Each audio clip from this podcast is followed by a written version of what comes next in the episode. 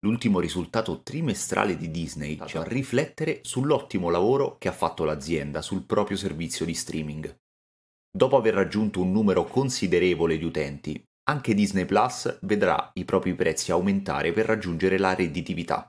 La buona notizia per Disney è che i suoi principali rivali, Netflix e Warner Bros. Discovery, stanno adottando misure simili.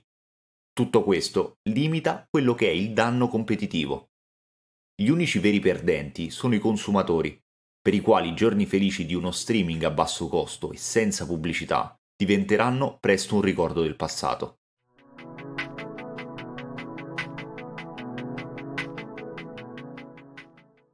Disney Plus è il servizio streaming di Walt Disney lanciato ufficialmente il 12 novembre 2019 negli Stati Uniti, Canada e Paesi Bassi. Da allora il servizio ha avuto una crescita esponenziale grazie al basso costo mensile e all'ottima qualità dei contenuti al suo interno. La qualità del servizio offerto è stato evidenziato proprio dai risultati di quest'ultimo trimestre.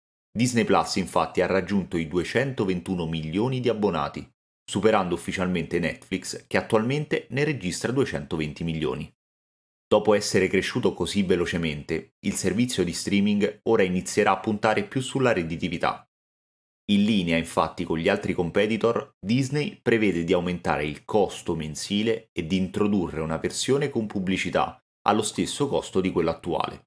Il prezzo della versione senza pubblicità di Disney Plus negli Stati Uniti aumenterà del 38% a 10,99 dollari, mentre la versione con annunci rimarrà al vecchio prezzo di 7,99 dollari. Basterà questo aumento per tramutare le attuali perdite del servizio streaming in profitti? Per rispondere a questa domanda bisogna considerare quanti utenti saranno disposti ad accettare il nuovo tariffario senza disdire il proprio abbonamento. Disney ritiene che le perdite saranno contenute proprio grazie al piano con pubblicità che permetterà agli utenti più attenti ai costi di continuare a guardare i contenuti offerti ad un prezzo vantaggioso. La visione esposta dal CFO della società viene supportata su una base di dati di un altro servizio streaming di proprietà della Disney, ovvero Hulu. La piattaforma in questione ci mostra quanto la versione pubblicitaria sia più popolare della versione senza pubblicità, sostenendo un futuro di possibili profitti per Disney Plus senza la perdita dei propri abbonati. Bene, ora dopo aver visto tutto quello che abbiamo descritto in precedenza sul servizio di streaming di Disney, cerchiamo di arrivare ad una sua valutazione. Ad oggi Disney gira su un market cap di 203,74 miliardi, ha un EPS di 1,75 dollari per azione, con un gross margin del 34,43%. Il net profit margin si è ridotto drasticamente nel periodo pandemico ed è ancora non è riuscito a ritornare ai livelli pre-pandemia, ad oggi infatti si attesta al 3,93%. Un dato finanziario importante è sicuramente il ratio debt to equity, che si attesta ad oggi al 48,7%, in calo rispetto al 2021. Questo grafico importante ci mette a confronto la crescita dell'azienda contro la crescita dell'industria, in questo caso quella dell'intrattenimento. Vediamo infatti che gli earnings sono previsti in crescita per l'azienda di un 31,1%, un punto percentuale in più rispetto a quella che è la crescita della stessa industria.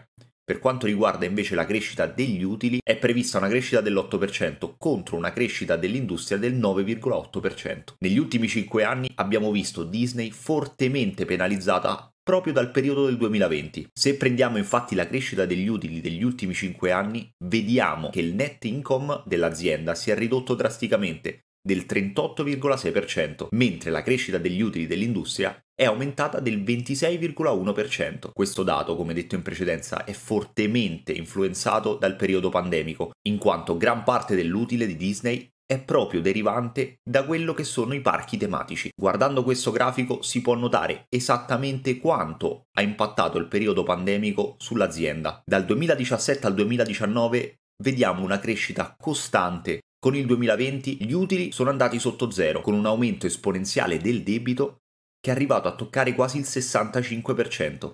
Nel 2021 invece la situazione sembra riassestarsi con un net income positivo e una decrescita su quello che è il rapporto debt to equity. Arrivando infine a fare una valutazione utilizzando il discounted cash flow model, valutiamo Disney 213,96 dollari per azione, quindi la riteniamo sottovalutata sul prezzo di oggi di un 47%.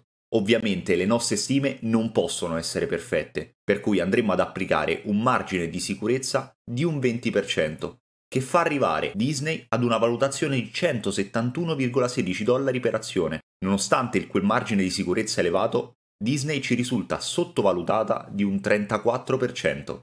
Nel periodo pandemico l'azienda era arrivata a toccare quasi gli 80 dollari per azione. Abbiamo deciso dunque, nello stesso periodo, di aprire una posizione in Disney che abbiamo mantenuto fino al 2021, anno di piena euforia dei mercati.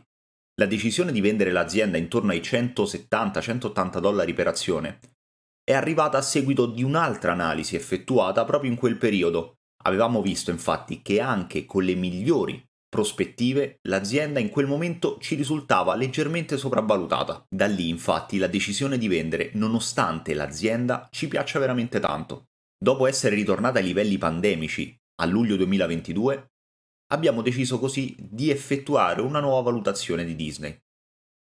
Ad oggi con questi margini di sicurezza sicuramente è un'azienda molto interessante da tenere in watchlist. Lascia un mi piace ed iscriviti al canale se ancora non l'hai fatto. Alla prossima!